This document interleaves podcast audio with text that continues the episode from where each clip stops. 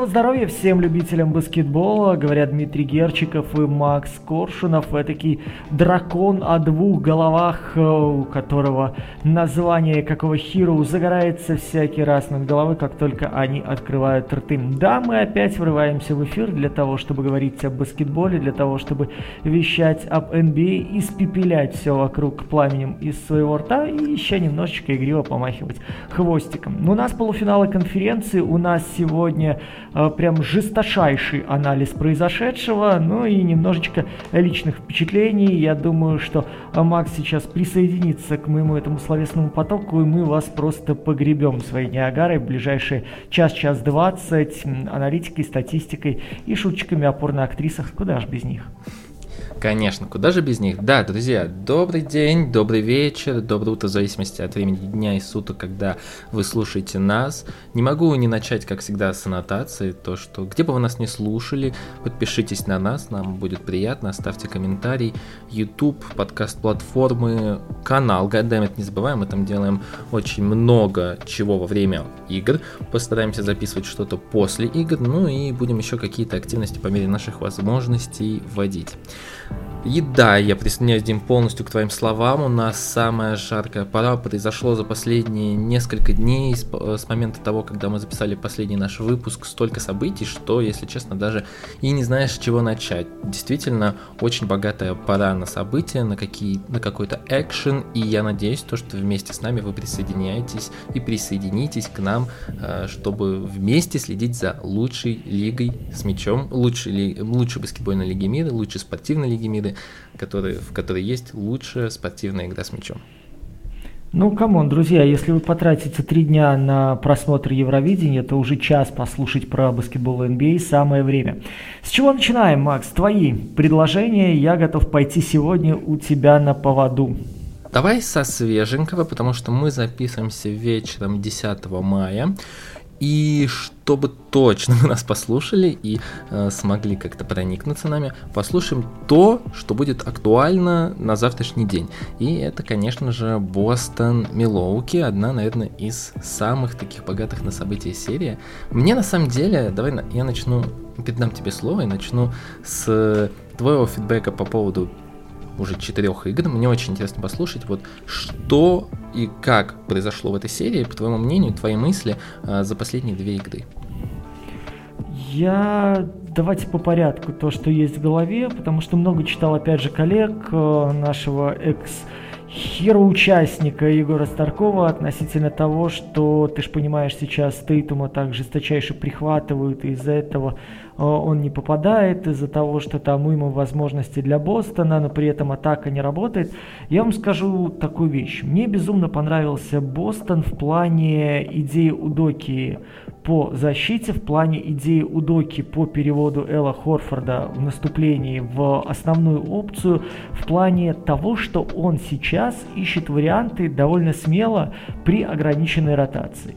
Э, очевидно, что в ряде моментов его ходы, ну, опять же, в процессе игровом, я не знаю, рождаются они импровизационно или нет, но они заслуживают дичайшего уважения, потому что человек видит какую-то слабинку у соперника, человек видит какие-то э, проседания в составе у Милоки, и он пытается на этом сыграть. Для меня показательно, я об этом, кстати, писал и в канале, друзья, опять же, Goddamn, посмотрите в Телеграме, поищите, э, зачастую мы по ходу матча прямо делимся своими э, мыслями для того, чтобы сверять свои впечатления, да, для того, чтобы сверять свои ощущения.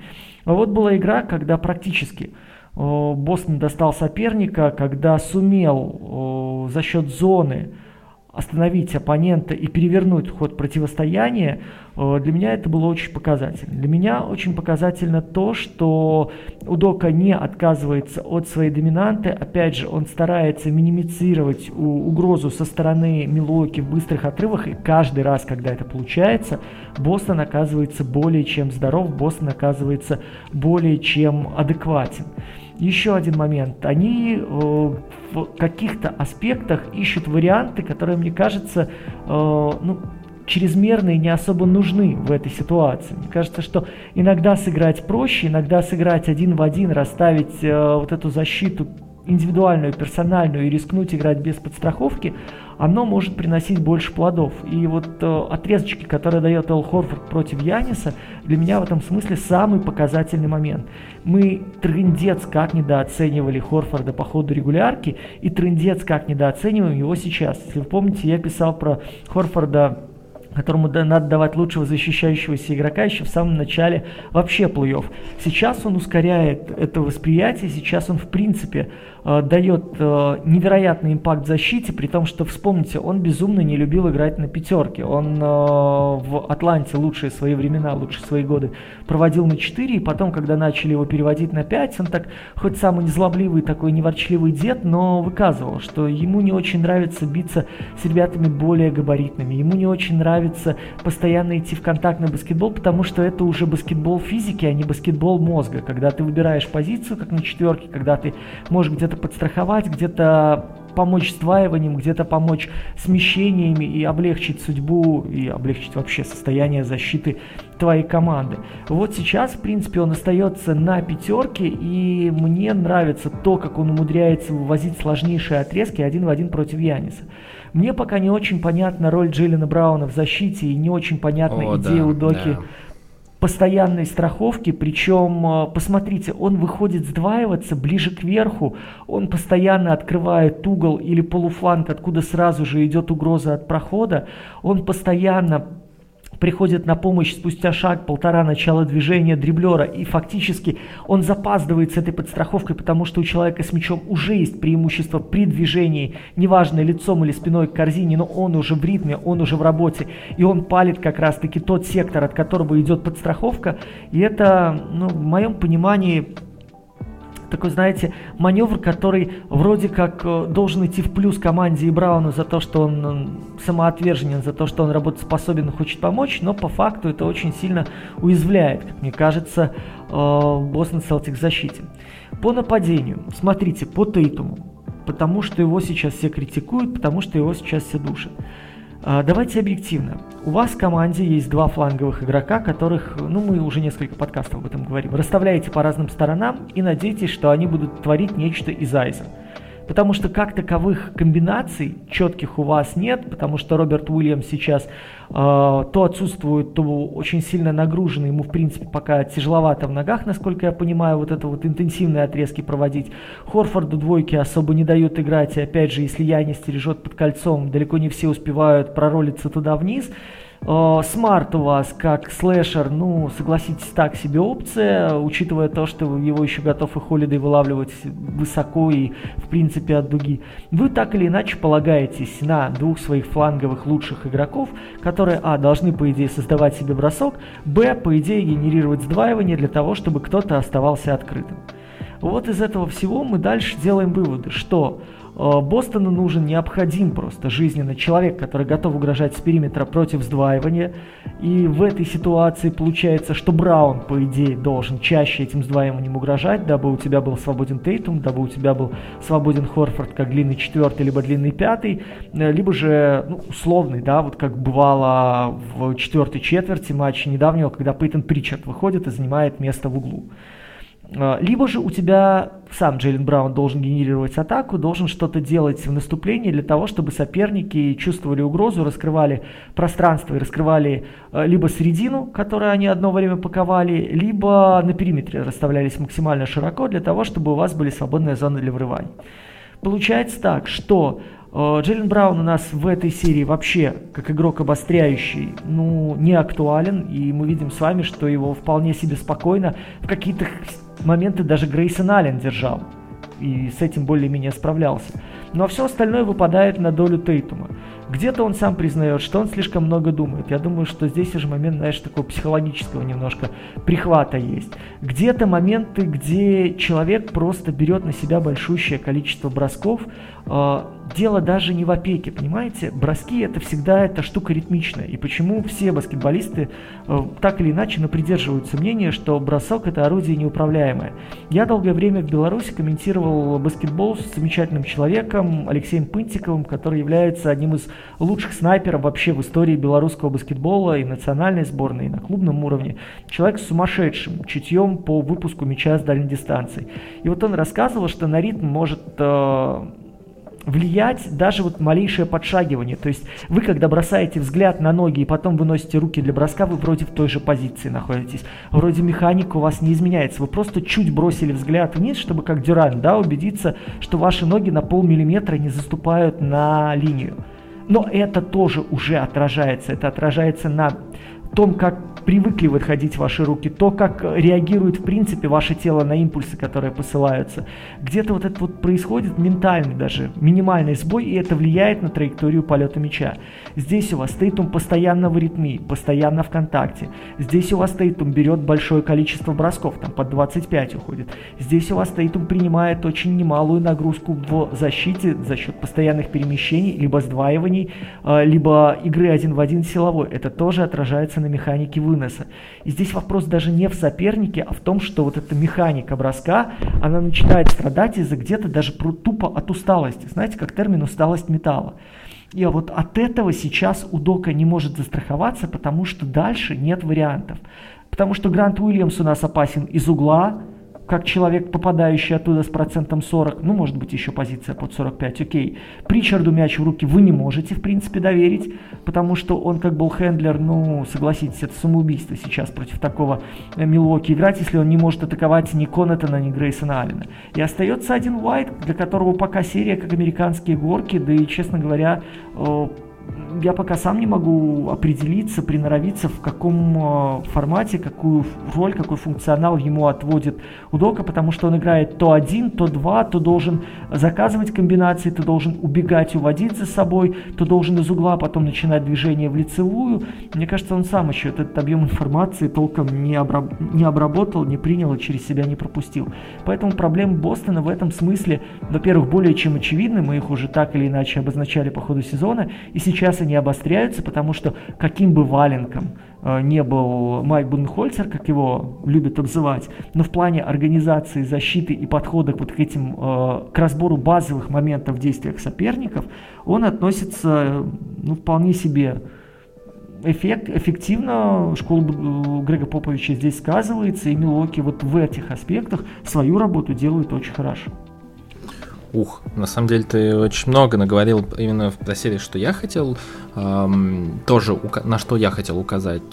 Но давайте по порядку тоже попробую тоже пройтись по этой серии, потому что сказать действительно здесь есть много э, что. Я, в принципе, Э, много раз уже получал критики за то, что критикую Майка Буденхольцера, и, наверное, начну вот с того последнего пассажа.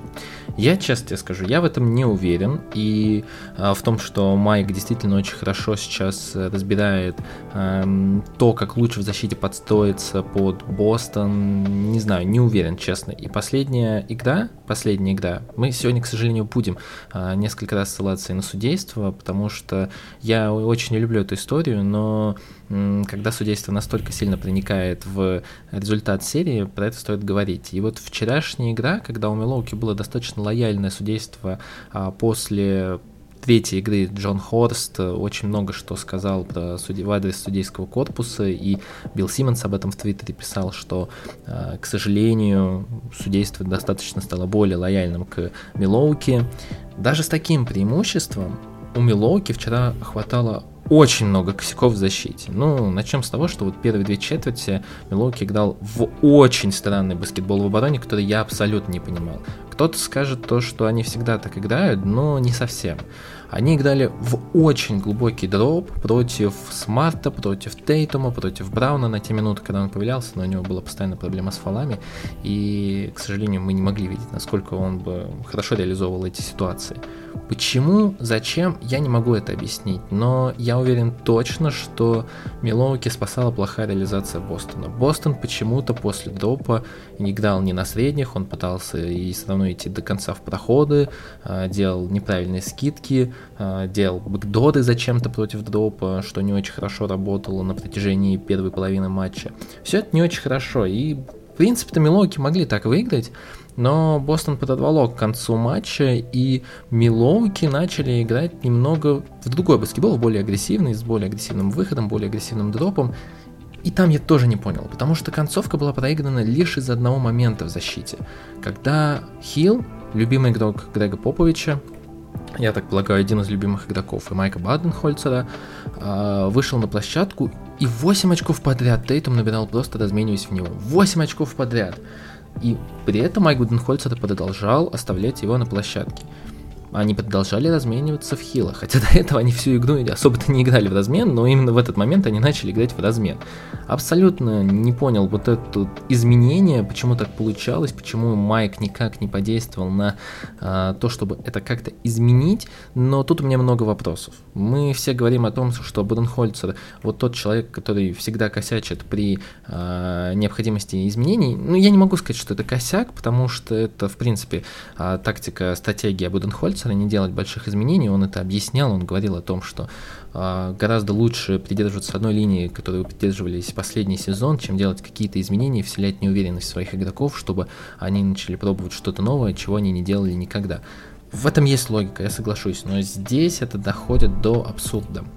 Потом дальше. Вот ты мне очень понравился пассаж, про который ты сказал про Брауна, но я хотел покритиковать у Доку теперь немного за другой момент, потому что я не очень понимаю, честно, э, Удоку в одном компоненте. В целом, мне нравится его защитная э, тактика, но не могу понять один момент. У вас есть хорошие стоперы для Яниса. Ну, действительно, у вас есть Грант Уильямс, низкий центр тяжести, большие руки, человек, которого еще с Теннесси называли постоянно новым Дреймондом Грином. У вас есть Эл Хотфорд, ну, как бы Дима уже достаточно сказал про Элла, просто мое уважение, мое почтение. Человек вчера выдал лучшую игру, наверное, в карьере, сколько ему лет, и я не знаю. Ну, то, что вчера показывал Эл Хорфорд, это уровень Hell of, Hell of Famer, ну, Но не дать смотри, не 30 очков в плей-офф у Celtics, самый старый был Джон Хавличек, 37 лет, и вот Хорфорд вчера на второе место вышел, вот. ему 35. Ну вот, да. Поэтому просто мое почтение, мое уважение было истинным наслаждением наблюдать его игру в онлайне. Но единственное, что я не понимаю, почему в каждом владении вы даете разменяться на Джейлена Брауна, который хороший защитник, но он, к сожалению, достаточно худощав для того, чтобы держать Яниса. И Янис, мы не будем говорить о том, насколько это легитимно считать эти фолы и правильными считать эти фолы, но Янис сажает на фолы Джейлена Брауна уже две игры подряд. Поэтому я не очень понимаю, зачем вы его постоянно размениваете так спокойно, если у вас достаточно игроков, чтобы сделать вот эту стену Яниса, про которую там говорят постоянно в Твиттере э, и другие спортивные обозреватели. Причем вы даете размениваться на Джеллина Брауна даже в ситуации, когда как такового заслона-то нет. Там просто какая-то имитация заслона, либо фейковый заслон от Пэта Конатона, после которого он отваливается либо на пик-н-поп, э, на, на дугу, либо он просто убегает в сторону, и это даже не заслон, но вы легко раз, даете размениваться. Не понимаю, возможно в этом есть какая-то логика, я ее просто не вижу, честно. В конце матча я еще не понял, ситуации, хотя, возможно, здесь все-таки было кое-какое объяснение, а Бостон начал активно играть двойную опеку, еще активнее, чем обычно. И двойную опеку он начал играть на дуге, оставляя то Холидея, то Конатона, то Хилан спокойно на дуге. Если мы оставляем Холидея на дуге, я могу понять, почему. Действительно, про Холидея я сейчас отдельно еще поговорю. Но оставлять Пэта Конатона, Алина или Хила на дуге и делать двойную опеку против кого-то из них же, других, кто играет с мячом, ну, не знаю, странная логика. Нужно понимать, что вот в этом Милоуке лишь один человек может обыграть, а, не считая Криса Миддлтона, который сейчас травмирован. Это Янис.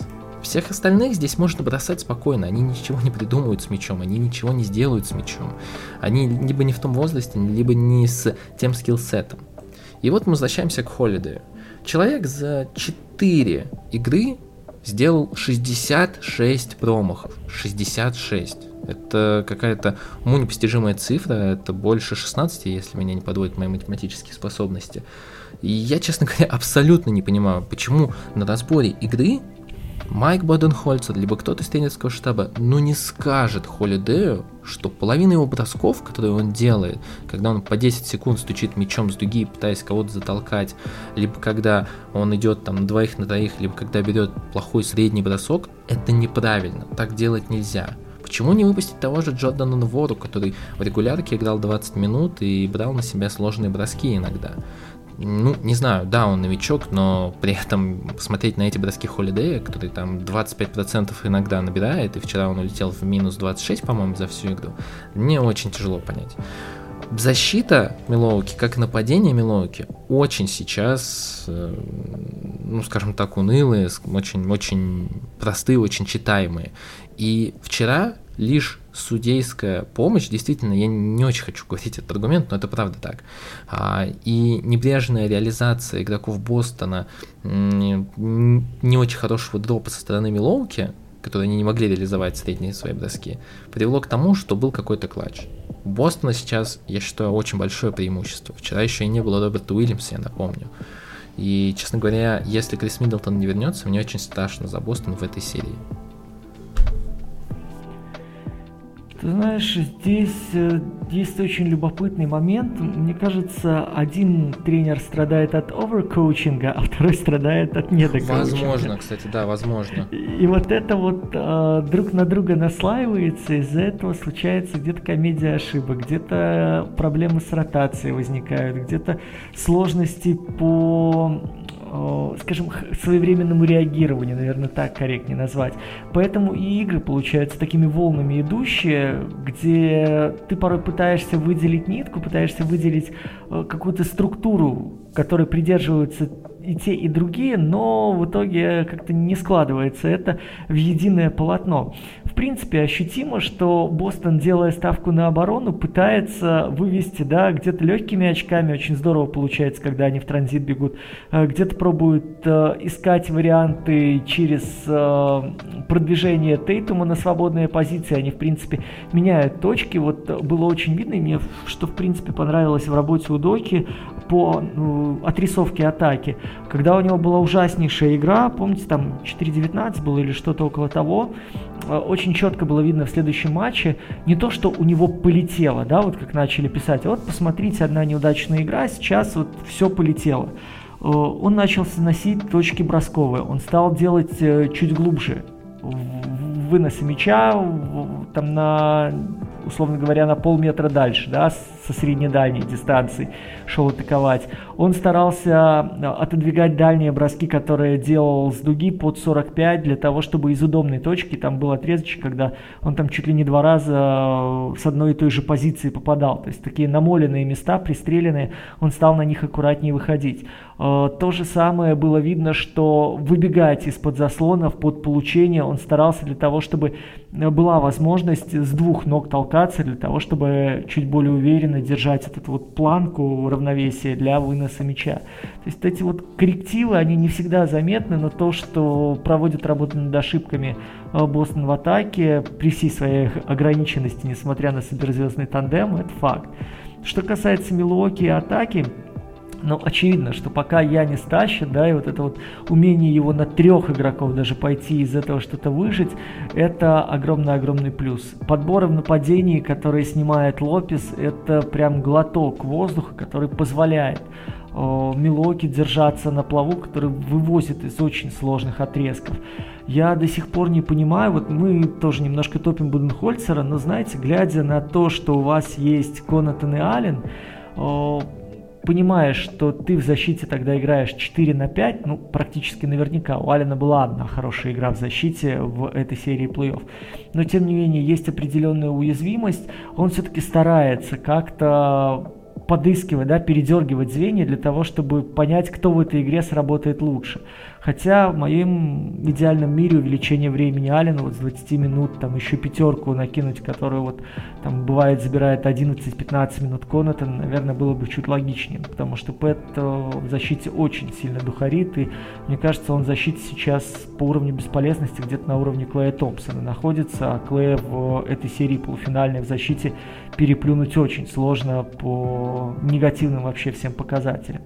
Но, честно говоря, вот пока это серия, которая э, остается ну, на данный момент для нас 2-2 остается неопределенности как раз из-за в ряде моментов отсутствия структурности, отсутствия какой-то последовательности. Каждый тянет вот как он может, порой как лебедь, рак и щука. И здесь то это игра ошибок, то это игра каких-то вот э, корректив мимолетных оборонительных, которые очень серьезно влияют на потом атаку, ну или каких-то вот нелепых решений, которые приходят в концовках и из которых потом рождается там, допустим, победа Милоки, да, помните, когда исполнение смарта в концовке штрафного, как все было близко, близко, близко, но в итоге сирена прозвучала раньше. То есть, казалось бы, эту игру можно было двумя минутами ранее закрывать, чуть аккуратнее, внимательнее обращаясь с мячом и старайся этот самый мяч двигать чуть более активно, а не затормаживая его в Айза в самом начале владения Celtics.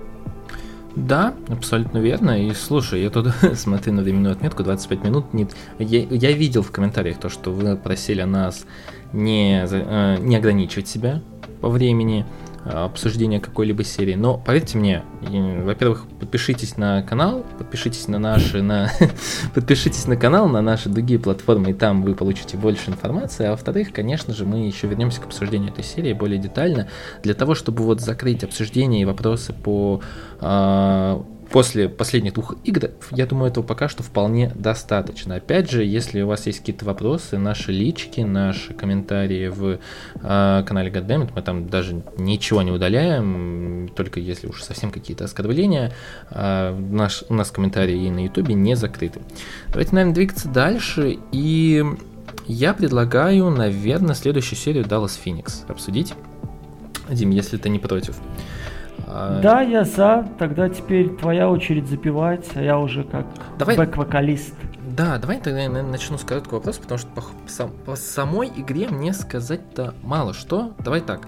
Это входит в топ-5 худших судейских игр, а, я бы, конечно, про четвертую иду, которую ты когда-либо видел.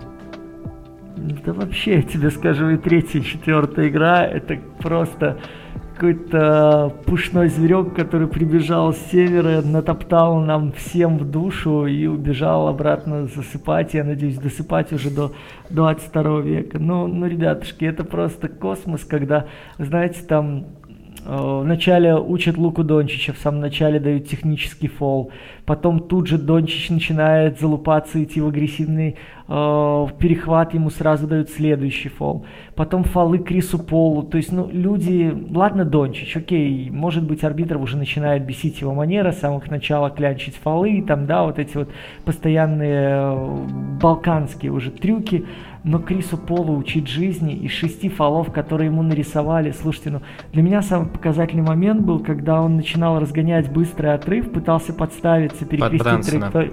Да, да, да, подставиться под Джеллина Брансона. Ну блин, ну, ну как из этого выдумать фол игрока с мячом, для меня это просто абсурдно, потому что столько миллионов раз в таких же ситуациях, естественно, свистели э, человеку без мяча, понимая, что вот такой хитрюга под него подлез, подставился, еще бонус себе сорвал. Но ну, вот это все бесит, потому что создается, опять же, ощущение, что идет какой-то, да, подсвист под конкретную команду. Хотя здесь абсолютно не нужны никому такие подачки, не нужна помощь, потому что эти команды могут э, самостоятельно себя как закопать, так и выкопать. И влиять на вот эти качели какими-то свистками совершенно не обязательно, потому что сейчас, наоборот, надо смотреть и наслаждаться тем, как Даллас э, пытается на ходу, опять же, переразбирая свою оборону, получать перевес и использовать э, прежде всего Дориана Финни Смита, самого невоспетого героя этого плей-офф в качестве основного защитника и в качестве ключевого волнореза, видит то, как грамотно Даллас двигает мяч на чужой половине, разбрасывает этот самый мяч, как будто кит сам на площадке, как он выдергивает Эйтона и пользуется ошибкой Монти Уильямса, который оставляет Эйтона довольно высоко, заставляет его выходить, пытаться после разменов накрывать соперника менее габаритного, как здорово использует Даллас эти э, слабины, и мы как-то в превью вообще вот этой серии говорили, да, о том, как Даллас может изменить игру. И вот я тогда предлагал игру в более активную работу с маленькими, в переходную фазу, отказываться от э, завязки на Дончи и как раз быстрым переходом двигать мяч. И вот мы видим, что когда удавался хороший процент попаданий, вот, да, когда, опять же, мы возвращаемся к идее, не потому, что Феникс там плохо защищался, не потому, что Феникс не, не наказывал соперника или не оказывал сильное, э, агрессивное вот это физическое воздействие на бьющих, просто потому, что очень хорошо ходит мяч, и люди э, отвечающие за броски, находящиеся в позиции статичной, приготовленные руки, поджатые ноги уже под вынос, для них это просто релиз, занимает минимум времени и отнимает минимум сил. Соответственно, и траектория, которая иногда может казаться чуть более высокой для э, атаки по кольцу, на деле она просто дает надежности, да, и мяч аккуратненько сверху так вот падает, э, как будто по такой по дуге, кто играл в детстве в танчики такие Scorch DS, вот что-то очень похожее было и в игре Далласа против Феникса. Но то, что да, во-первых, это выбивает из колеи, во-вторых, э, я имею в виду свистки, во-вторых, это лишает всякой последовательности э, трактовку этих самых нарушений, ты теряешь вообще нить игры, теряешь э, уровень дозволенного физического контакта, потому что где-то тебе прощают, где-то за малейшее соприкосновение свистят. Э, это убивает э, Феникс в том плане, что сейчас за Крисом Полом и Букером то ну, нет адекватного маленького игрока, либо хотя бы хорошего 1-2, который мог бы поддержать команду, потому что ну, вы видите, что там с всякими камерными происходит, когда они получают мяч и еще оказываются под давлением от центральной линии.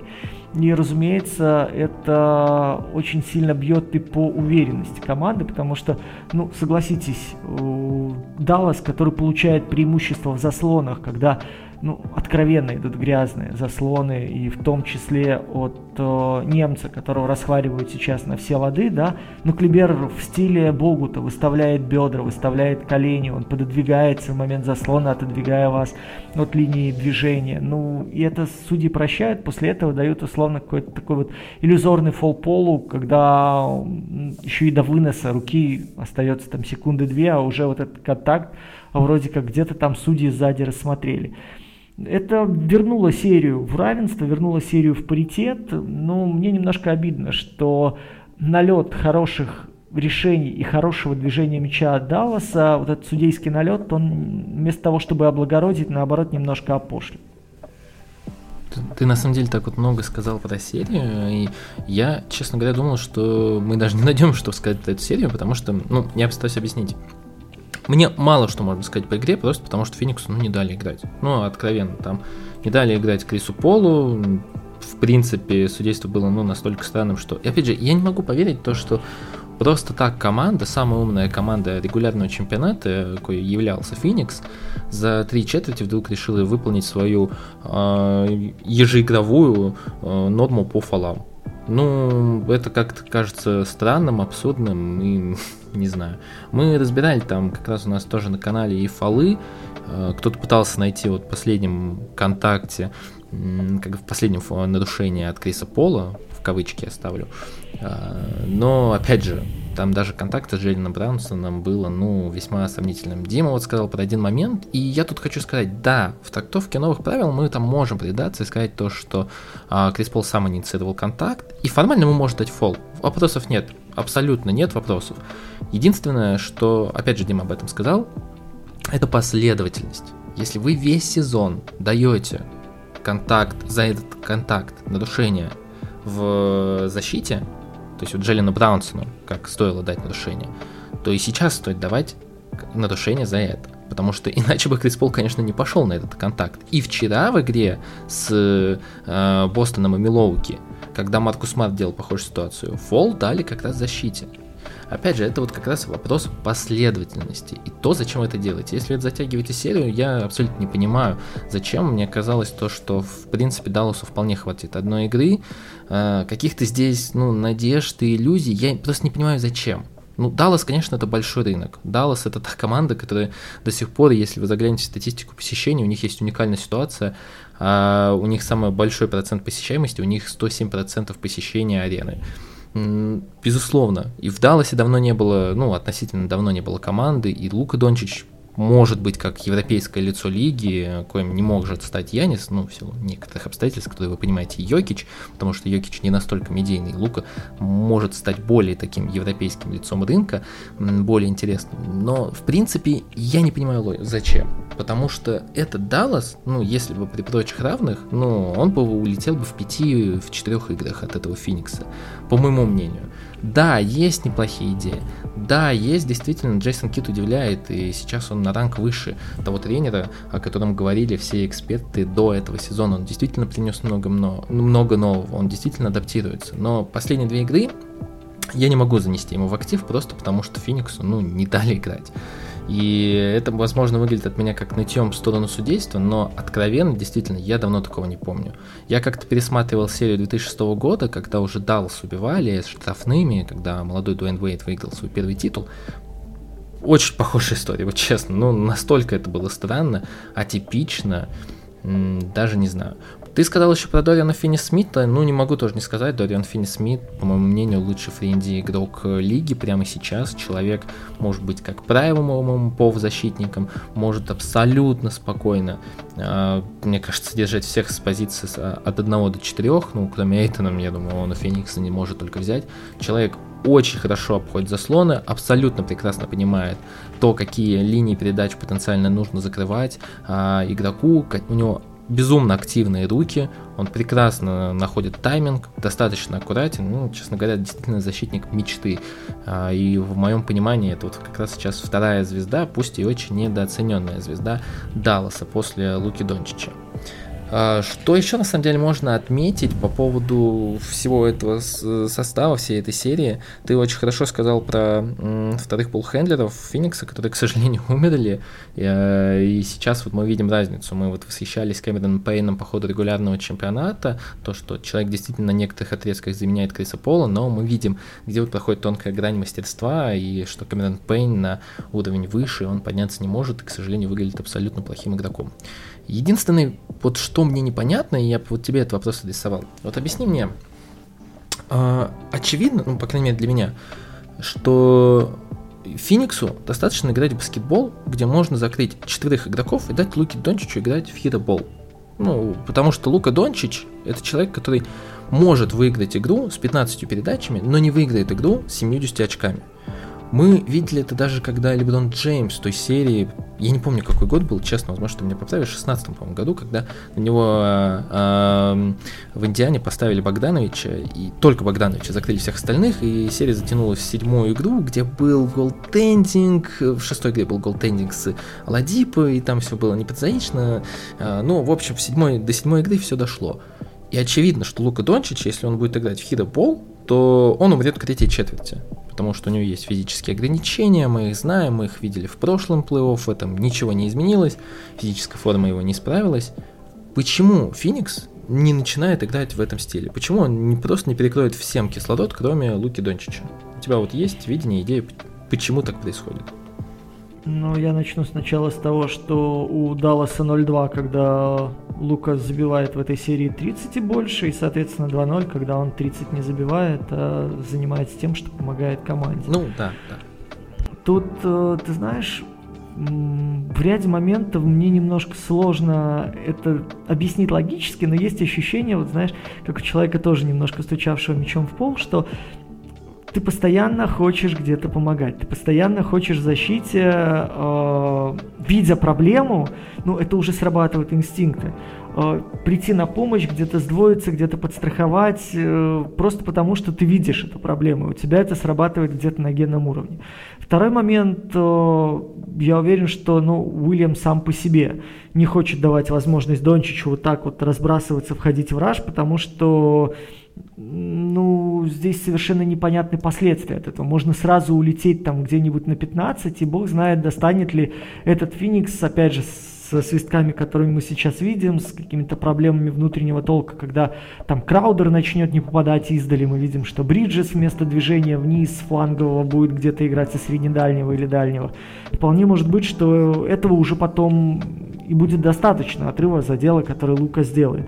Но и опять же, момент такой, знаешь, когда нет же вот такого, что мы вот сейчас стали там грамотно отрезали всех остальных, а ты иди прям под кольцо и забрасывали. Ты там трудись через пол или там через того же Бриджеса, ищи свои очки, но если ты уже как-то начинаешь движение, бог с ним, давайте его запускать просто так. Потому что, ну, это действительно чревато. Баскетбол за такое тоже наказывает. Потому что Дончи человек способный даже со своей затейпованной рукой там в формате 42 минут отрабатывать на полную катушку. Если у него будет процент там за 60, то он вас дальше и похоронит. Для меня немножко странно то, что Уильямс в ряде моментов защитных как-то очень быстро сразу, знаешь, э, начинает тасовать свои привычные схемы, свои привычные системы и установки. То есть вот идея оставлять Эйтона и под него загонять, как идея вот у Юта гонять под Габера, она в принципе была неплоха, потому что мы видели, что Даллас на протяжении всей регулярки, да и в этом плей-офф, плюет с дистанции, ну не особо стабильно. Да, есть игры, вот когда мы вспоминали четвертое, когда летит там прям каскадом, но вспомните, вторая половина началась-то с нормальной цепочки промахов у Далласа. И опять же, эту команду можно было доставать, потому что они начинали торопиться, они начинали пытаться, ага, мы не попадаем в позиции, давайте будем бить сразу с перехода, мы будем бить с ведения, пока не расставились игроки Феникса для того, чтобы снять подбор на чужом щите.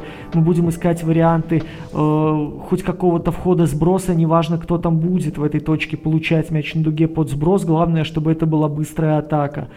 Э, и, в принципе, Даллас начал, опять же, как тот расстроенный оркестр играть не в попад.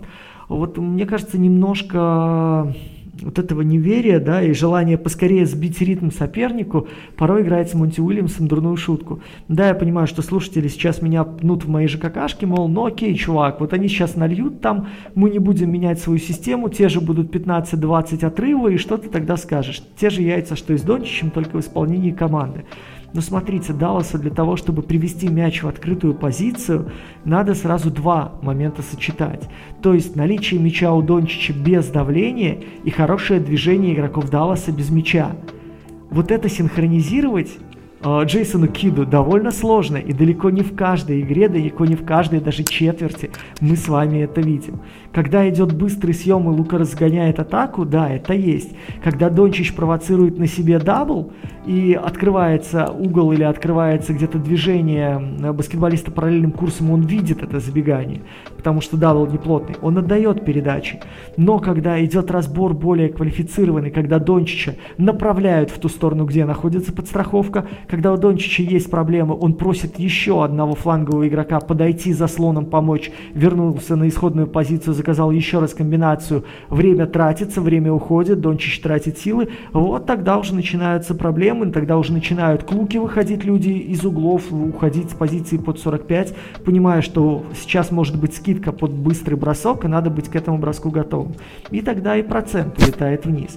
То есть здесь, э, мне кажется, чуть-чуть больше размеренности, чуть больше, опять же, последовательности в свистках, и мы вернемся с вами вот к тому началу, которое было 2-0 в серии, когда Феникс совершенно четко, совершенно понятно использовал свою вертикаль через Пола и Эйтона, использовал Букера как человека, наводящего смуту в атаке, грамотно выпускал в третьей игре, да, или во второй того же Биомба, который свои 12 минут вынял и очень грамотно вынул для Феникса.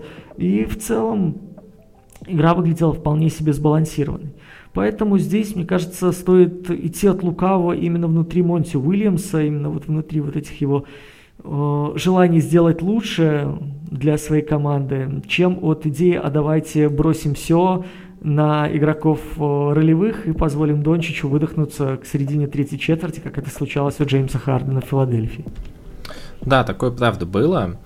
Э, но, опять же, вот мы очень много говорим про эту серию в контексте того, что если судейство, если то-то, то-то, то, э, сегодня у нас игра, мы действительно проговорили про, про те две игры, которые произошли до подкаста, вы это будете слушать после того, когда произойдет еще одна игра, скорее всего, и, возможно, что-то поменяется. А, опять же, мы прекрасно это понимаем, пишите в комментариях, может быть, мы что-то упустили, что-то новая игра нам дала какие-то новые вводные, возможно, появится какая-то новая информация. Мы обязательно ее обсудим, зацепим, возможно, даже в режиме какого-то короткого подкаста, который будет только там на канале, либо, опять же, на всех других платформах.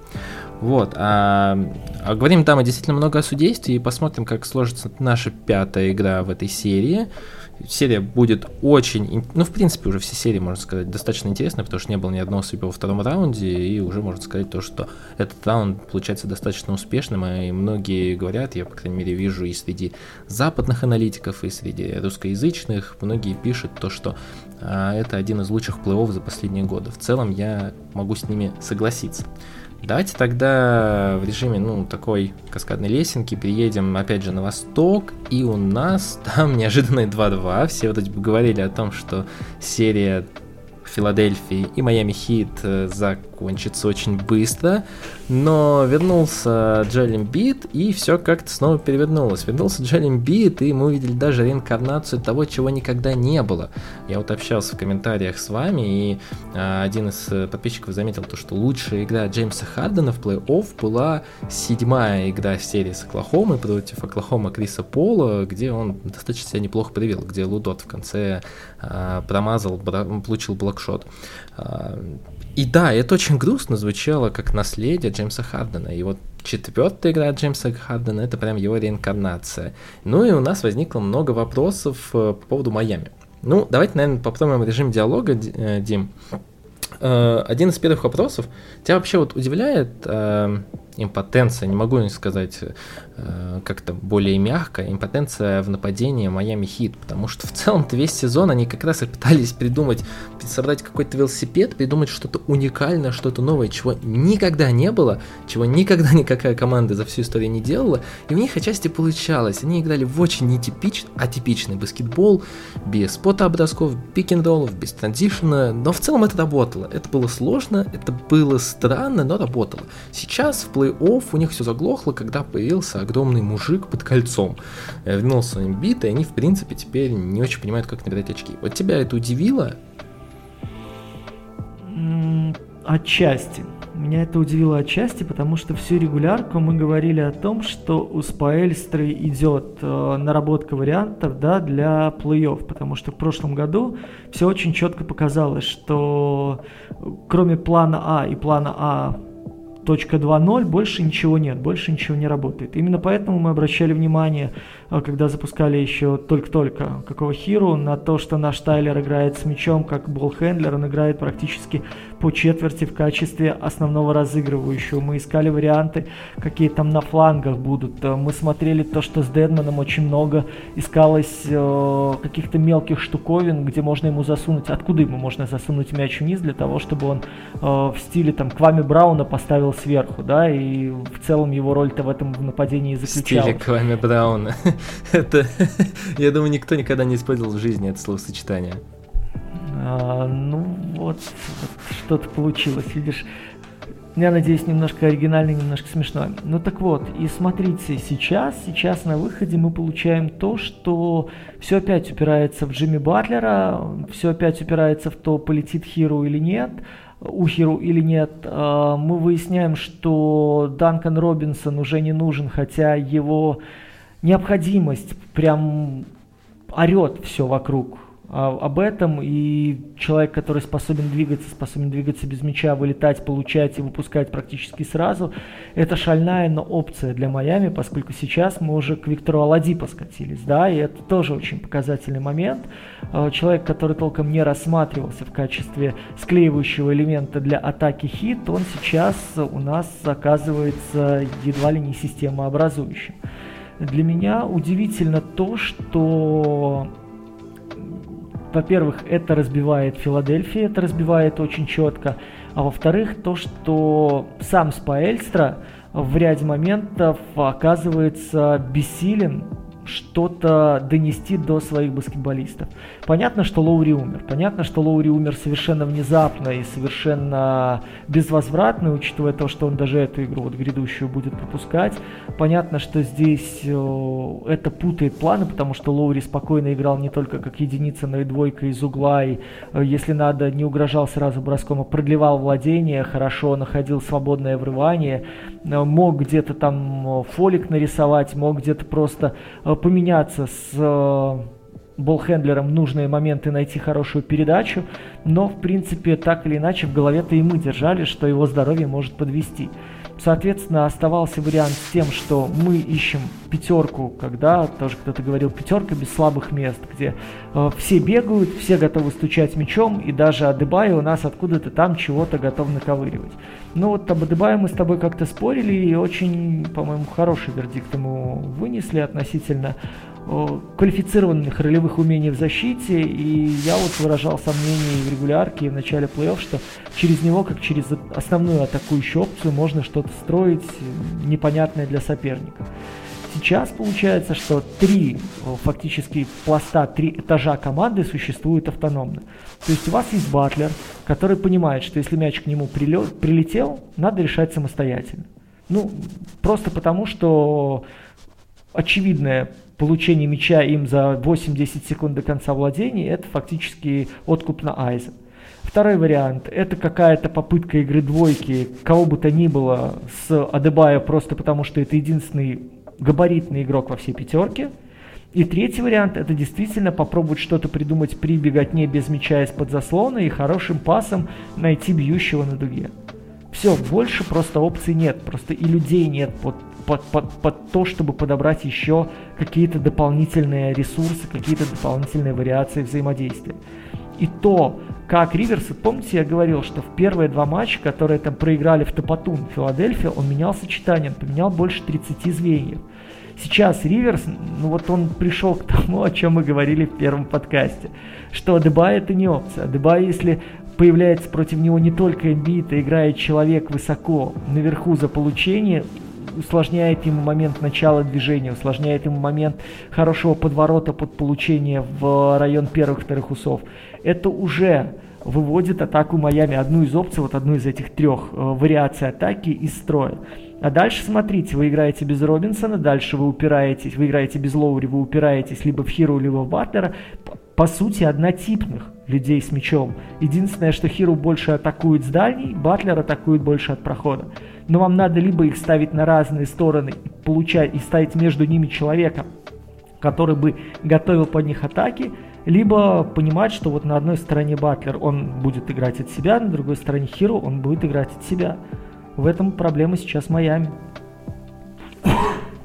Очень э, краткий и грустный э, вердикт для Майами, потому что из, вот из того, что ты сказал, мне показалось вот эти нотки то, что у Майами-то и особо ресурсов нету, ну, кроме Данкана Робинсона, к вопросу использования которого возвращалось, э, ну, возвращались и комментаторы по ходу последней игры. Если честно, мне тоже непонятно, почему Данкан Робинсон, который, безусловно, Данкан Робинсон, мы все понимаем, что он очень плохо в защите, но я вот, кстати, хочу сказать тебе респект, уважение, потому что где-то пару месяцев назад, то ли перед подкастом, то ли это было в каком-то подкасте еще с Егором, а, мы с Егором э, спорили с тобой по поводу Гейба Винсента. И ты нам сказал, что Гейб Винсент это плохой защитник. Мы, в принципе, сказали то, что да, ну, не сказать, что он хороший, но и плохой нельзя сказать. Он в целом-то активный защитник, да и тем более играет на больших минутах с поезда, это как бы тоже показатель глядя за, на последний, за последней игрой, я могу сказать, что Гейб Винсент действительно плохой защитник. Он реально плохой, который не понимает, как выбирать позицию, который встречает Джеймса Хардена за несколько метров у штрафной, когда он на дуге. А, человек, который не очень хорошо понимает тайминги и защитную позицию, не очень хорошо работает руками, но желания там действительно много. Это вот напоминает несколько Мемфис. А, этого сезона. Поэтому тут действительно я могу сказать всецело то, что ты был полностью прав. И вот возвращаясь к Гейбу Винсенту, я могу сказать, что Гейб Винсент это сейчас в защите проблемы. Вот мне кажется, он абсолютно сейчас своим защитником. При этом он не упускает, он, Эрик Спойльстон, не упускает э, Данкана Робертсона. Я, к сожалению, не могу себе позволить критиковать Эрика Спойльстона, но мне действительно непонятно, почему один играет, а второй просто смотрит за баскетболом со скамейки. Не сказать, что и Макс Струс, Штрус а, гораздо лучше, а, чем Данкан Робинсон в защите. Это тоже ну, достаточно странно для меня. Поэтому, не знаю, вот у меня возникают вообще большие сомнения по поводу того, что Майами смогут как-то выкарабкаться из ситуации, придумать что-то в нападении, и как-то это все грустно, что их одно присутствие Джоэля Эмбида, по сути, останавливает. Странно, это правда немного. По поводу смерти внезапной игровой Кайла Лаури, ну да, пожалуй, это действительно произошло прям настолько внезапно, но он вроде бы весь сезон был нестабилен, не, э, не особо играл, но все как бы думали, что это Майами, они играют свой load management, используют телевиков, которые в принципе-то и выигрывают игры по ходу регулярного чемпионата, а больше-то ничего и не нужно. Но как-то по ходу плей-офф он тоже неожиданно умер, а у него только первый год контракта, и все это выглядит немного грустно.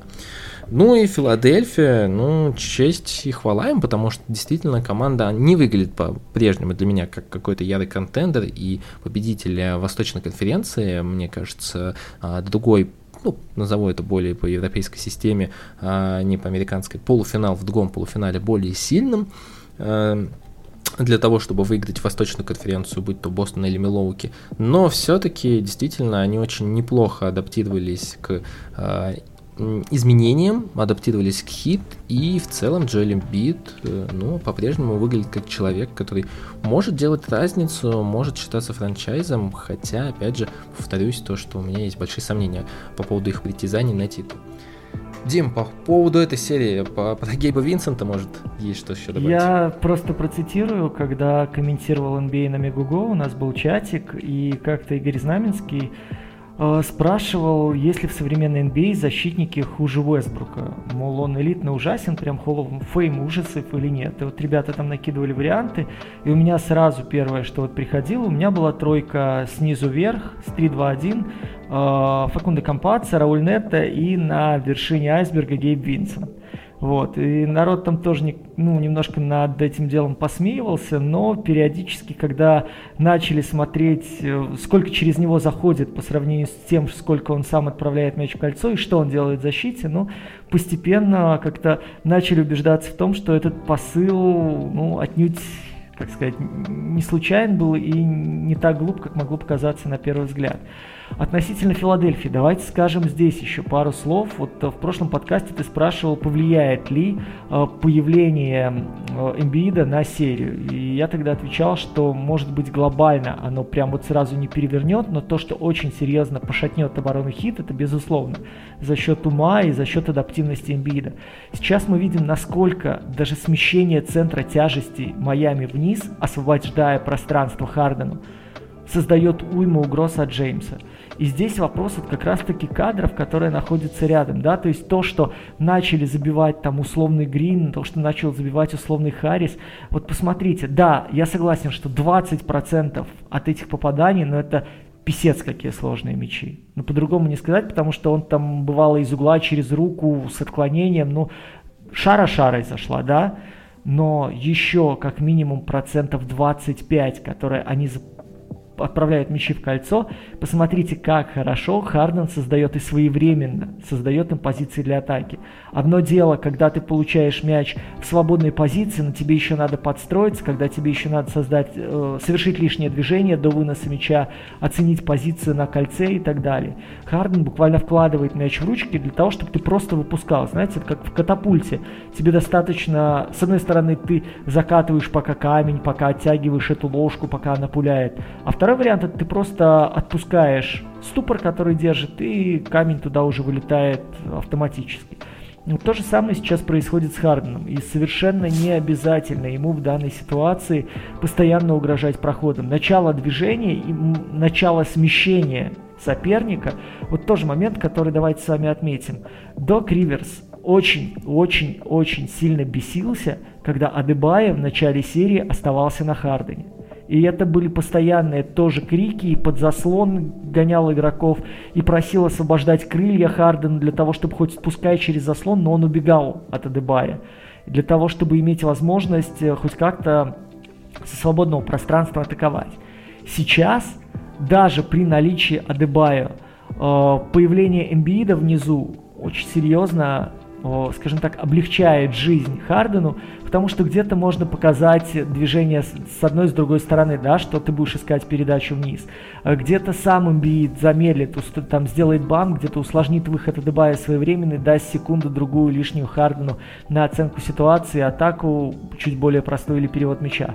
Да, я согласен, что у Хардена зашло там две трехи в последней игре, которые не должны были заходить в кольцо. Но ее просто, ребят, это один из самых топовых баскетболистов своей эпохи. И если не в плей-офф класть такие броски, то где и когда.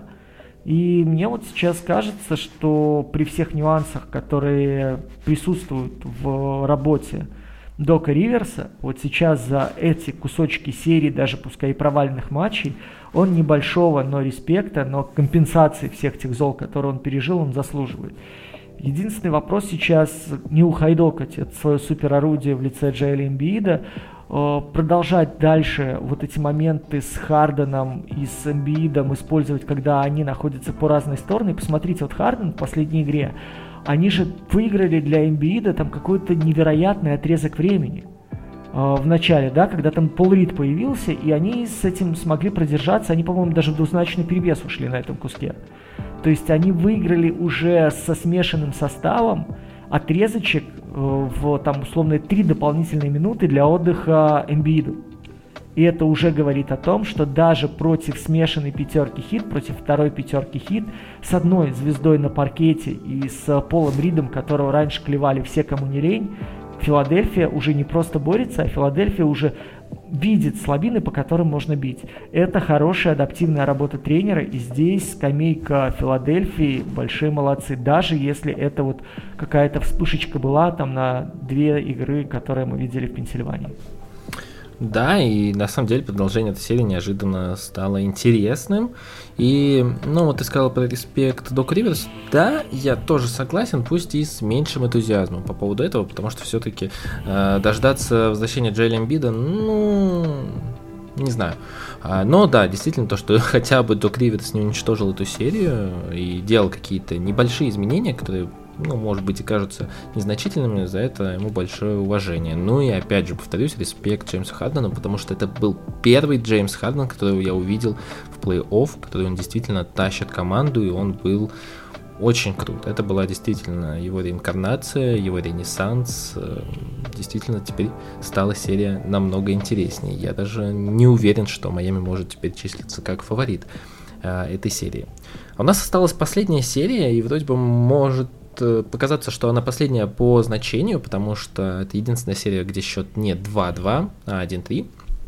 Но не все так однозначно, потому что серия была скандальной. Произошло очень много что за эти два дня. И я начну с вопросов, э, опять же, к тебе, Дим, потом перейдем в режим более какого-то конкретного диалога. А, опять же, возвращаюсь ко всем нашим, обращаясь ко всем нашим слушателям, мы в прошлом подкасте затрагивали тему, что Дилан Брукс это человек, который может выиграть вам любую игру, но может и проиграть любую игру. И, к сожалению, а, первый вопрос мой к Диме будет, ну, согласен ты то, что вчерашняя игра была полностью уничтожена Диланом Бруксом, который решил сыграть Уэсбука?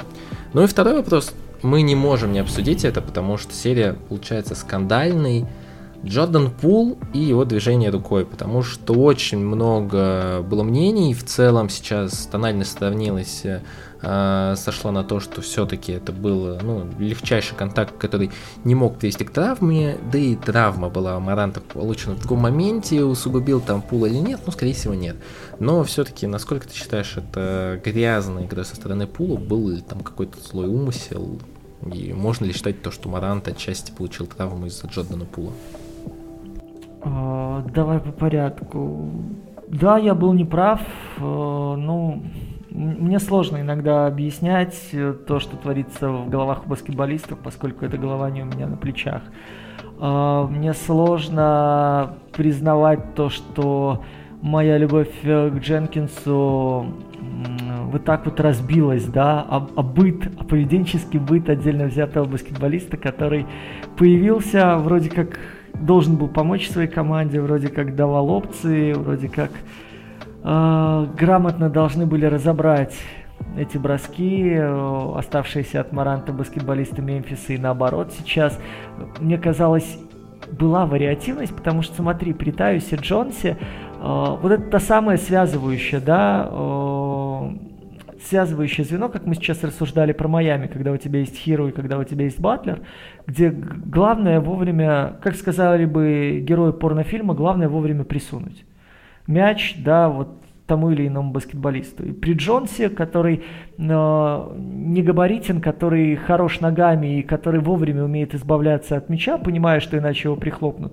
Вот в этом формате, мне кажется, как раз-таки баланс должен был быть найден намного быстрее, чем этого ожидал соперник. И те игры, которые проводил Мемфис без Маранта, они в этом плане в регулярке, ну, для меня были показательны. Что произошло на самом деле? Ну, к огромному сожалению, мы с вами увидели, что все пошло наперекосяк, все пошло наоборот, и желание спасать планету очень похвально, когда ты понимаешь, за счет чего ты это сделаешь. А когда ты решаешь, что принцип взял мяч хуяч это лучшее, что у тебя есть в жизни, ну, тогда вот и приходит к печальным последствиям игра в твоем исполнении.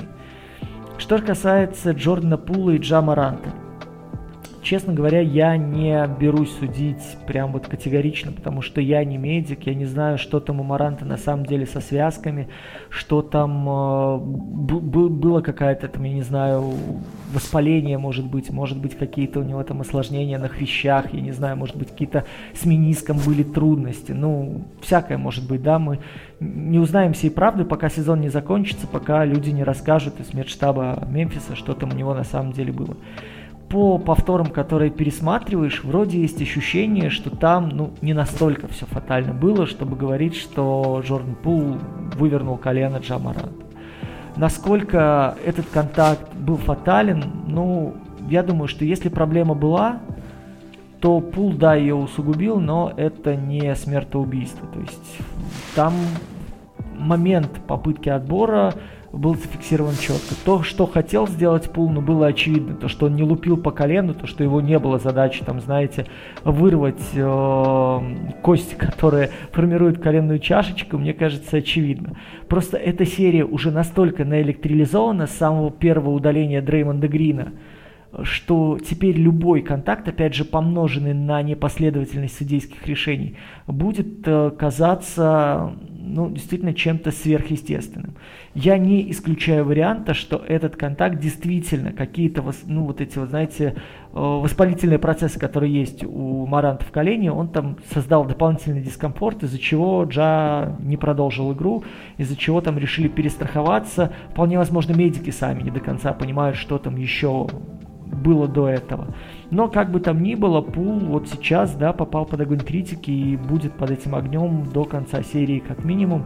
Я не склонен верить, что это был злой умысел и это травма, которая поменяет серию. Опять же, из-за 20 матчей Мемфиса, которые они провели ярко без Маранта, опять же, из-за того, что Джа в ряде игр даже этого плей-офф не всегда давал тот импакт, который Мемфису требовалось. И в-третьих, для Дженкинса, которого я выдвигал на тренера года, сейчас это отличнейшее испытание, отличнейший вызов для того, чтобы доказать свою состоятельность именно в движении фишек. Потому что Golden State сейчас без Пейтона, потому что Golden State сейчас в защите совершеннейшим образом без Клея Томпсона, потому что Golden State имеет сейчас э, Кумингу в стартовой пятерке и пытается играть относительно легким по сравнению с Луни составом, куда более подвижным, с уязвимостью и в передней, и в задней линии, и у вас достаточно ресурсов для того, чтобы по этим уязвимостям бить. И помнишь, мы с тобой обсуждали еще перед началом серии, вернется ли Стивен Адамс, я говорил, что будет время, когда вернется Дженкинс к этому варианту. Будет время, когда его заслоны будут при, э, получать ключевое значение. Будет время, когда даже элементарный сброс вниз и попытка вернуть мяч под 45 человек, у которого Адамс видит на дуге, это будет одна из ключевых опций.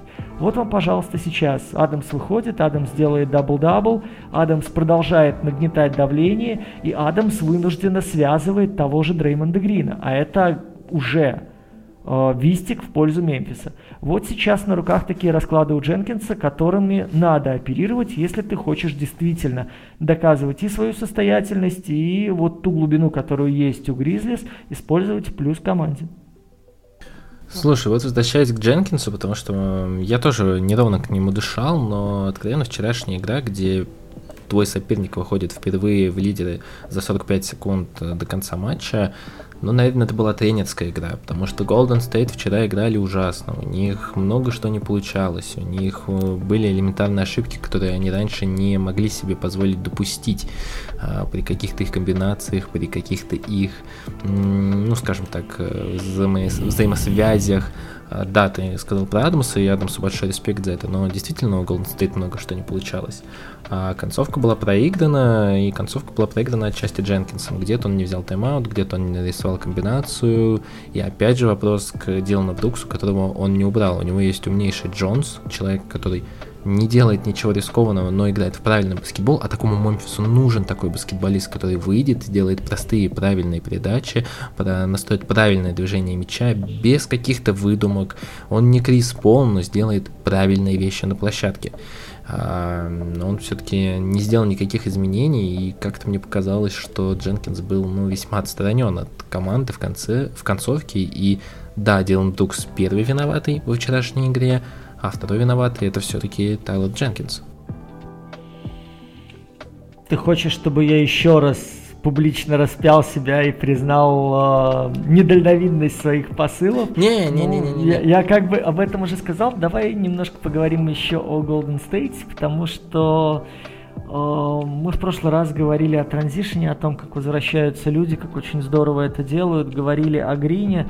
Э, вот то, что угнетает, это Клей Томпсон. Я очень серьезно на этом фокусируюсь, потому что, смотрите, треть сезона Golden State потратил на возвращение, на реинкарнацию Клея. Ему давали очень много бросков. В ряде игр жертвовали о, ради него комбинациями для того, чтобы нетипичный рисунок игры Golden State выводил так или иначе Клея на броски со средней, Клея на броски с дальней, Клея на броски с движения, то есть чтобы он почувствовал полностью свои ноги, свою легкость и тайминг потому что тайминг для атак Golden State очень важен. Посмотрите, опять же, как начинают игроки движения без мяча на врывание, для того, чтобы получать и завершать. То, как они э, умеют из-под заслона выходя, видеть слабую сторону и то, как люди подстраиваются под это движение. Даже Луни, который вроде как ставит условно тупые заслоны наверху, потом грамотно идет параллельным курсом, понимая, что он может сейчас завершать, и он должен нагнетать своим э, движением, да, давление на кольцо. Э, у Клея сейчас совершенно ничего из этого не получается в плей-офф. И здесь момент такой, что то, что ты берешь на себя и не попадаешь, или те ошибочные броски, которые ты на себя вызываешь и не попадаешь, ты должен компенсировать защите. У Клея этого сейчас нет. И как мы видим, э, ну, по-хорошему, Кер должен резать его минут, Кер должен резать его функционал и искать другие варианты.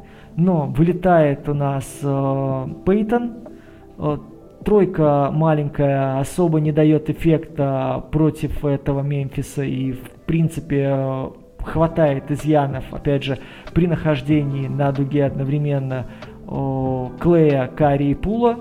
И как результат соперник из этого выжимает уже там, несколько игр в концовке.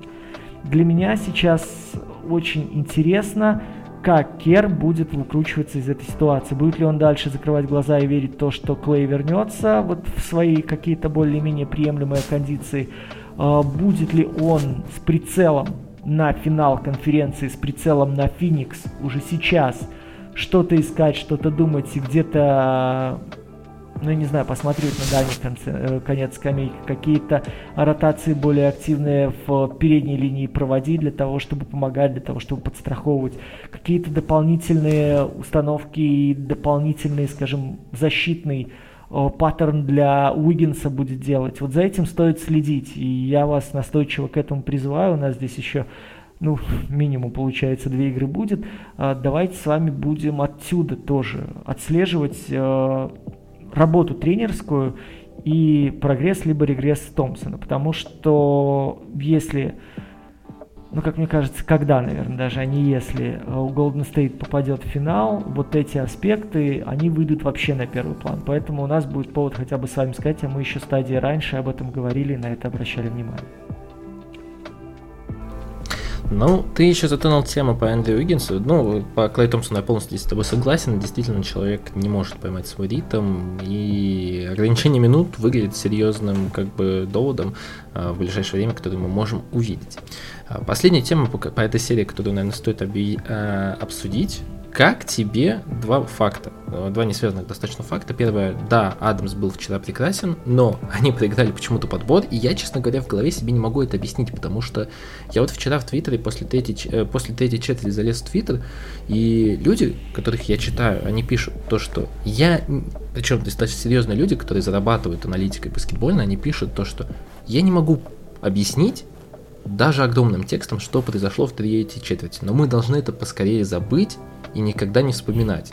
у меня, наверное, похожее было мнение. Я вот не могу себе объяснить, допустим, как э, Golden State выиграли по подборам у э, Мемфиса, где у них, где играл Адамс и Дженкинс, э, э, Джексон на больших минутах.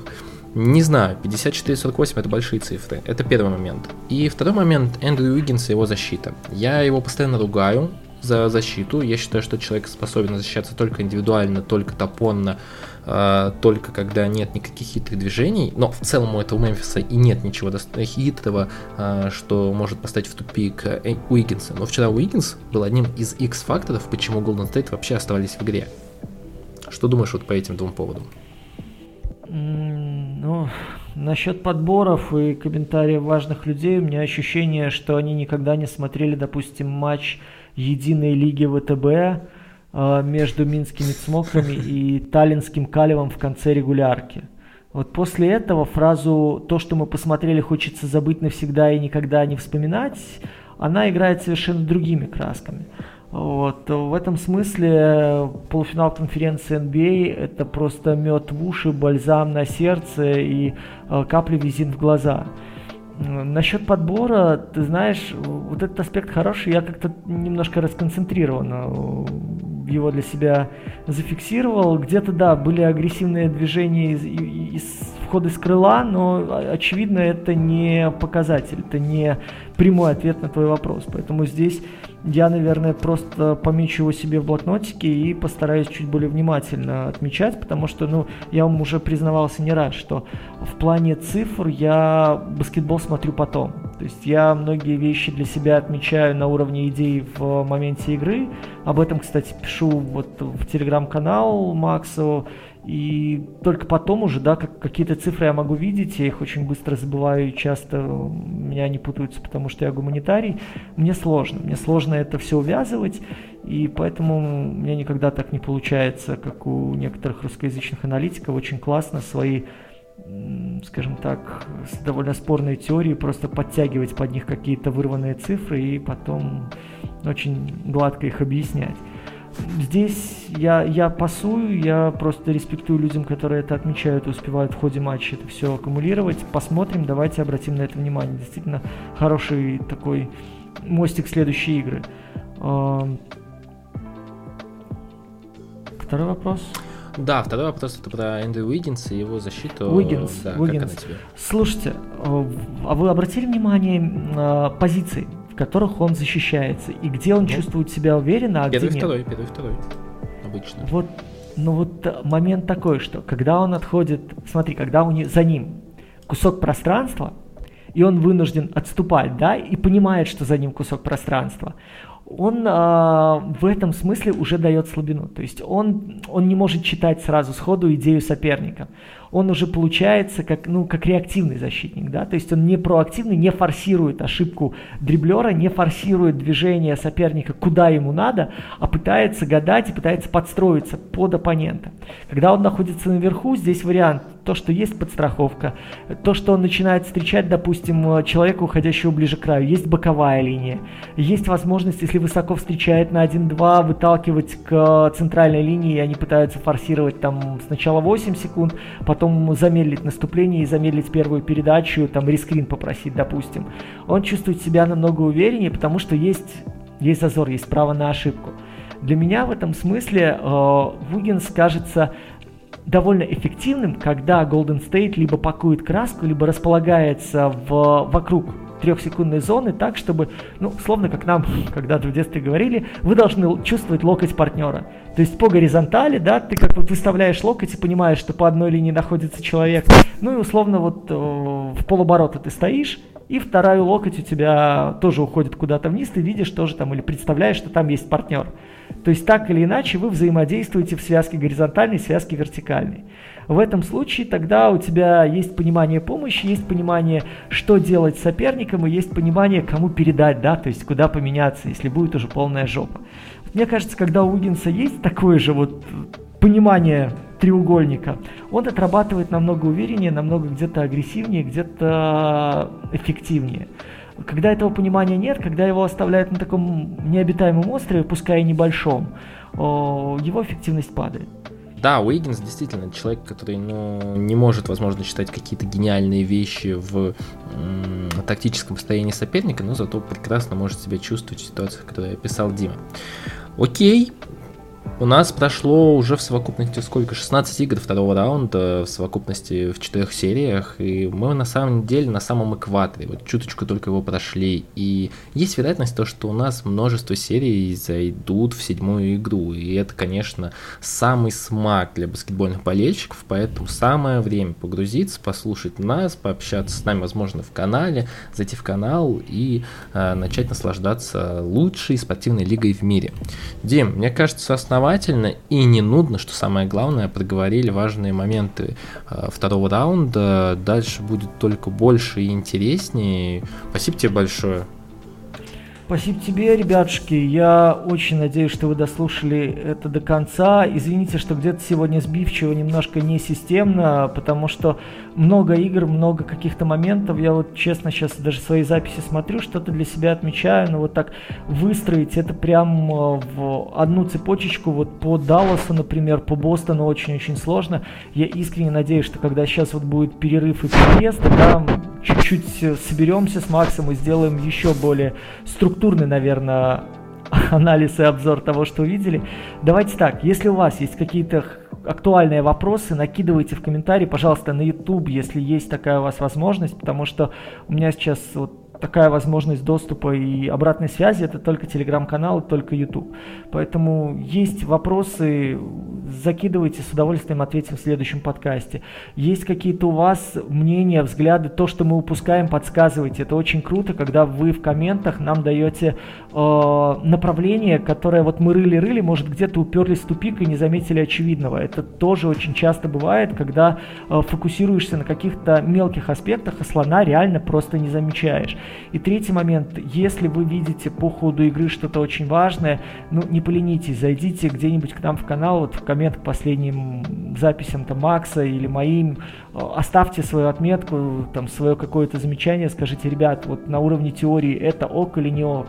Мы, опять же, все внимательно читаем, все стараемся подбивать в свои вот эти вот рассудительные вопросы-ответы для того, чтобы потом вам в подкасте э, так или иначе эти темы осветить. Поэтому вы создатели, фактически соавторы нашего контента. Я надеюсь, что вы к этому делу не охладеете. Если вы поставите лайк, подпишитесь и приведете еще какого-нибудь одного друга на YouTube канал, мы обещаем уже к концу этой недели следующий выпуск запилить обязательно. Да, и Дима очень точно сказал, что вы соавтор нашего контента. Это действительно так, поэтому мы всегда только за какие-то ваши замечания, критику, пожелания. Друзья, опять же, не могу не повторить это. Не забывайте подписаться на все наши активности, на наш канал в Телеграме, ссылка ниже, на, возможно, наши социальные профили, допустим, ссылка на Диму тоже ниже, э, на другие наши какие-то подкаст-платформы, на, конечно, наш YouTube-канал, и можете оставлять нам комментарии где угодно, мы это прочитаем. Если даже Дима не сможет, я ему обязательно это передам. Спасибо, что дослушали, ну и, как всегда, не могу не сказать, побольше вам хорошего баскетбола, мирного неба над головой, и все обязательно будет хорошо.